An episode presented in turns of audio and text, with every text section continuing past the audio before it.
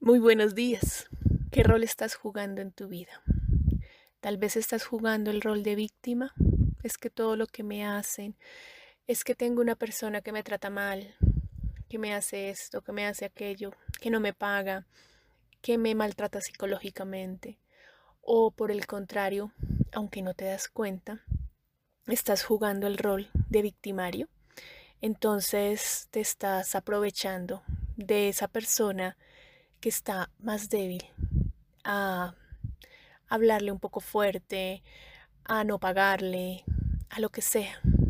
Y nosotros a veces no la pasamos así, del rol de víctima a victimario. Y puede que sea víctima con unas personas y victimario con otra. No necesariamente voy a ser victimario con todas las personas.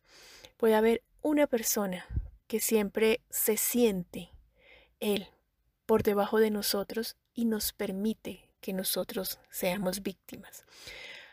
O puede haber otra persona que se siente por encima de nosotros y nosotros le permitimos ser su víctima. Y así nos la pasamos, de víctima a victimario.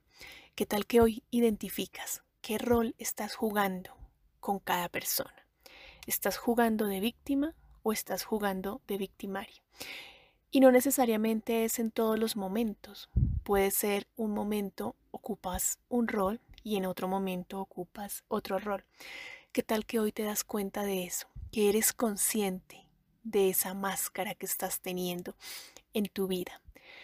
Y al ser consciente, puedes estar desde un espacio de neutralidad, de un ceder, de un ganar los dos y no de un ganar solo yo o perder solo yo y darle el poder al otro. Porque cuando estamos víctimas, le estamos dando el poder al otro. Y también cuando somos victimarios, a veces creemos que no, pero sí, porque a veces esas personas que, se, que son víctimas es su manera de decir, mm, así de a poquitos logro las cosas, o de decir, o de tú perder tu control de estar en la neutralidad y volverte victimario.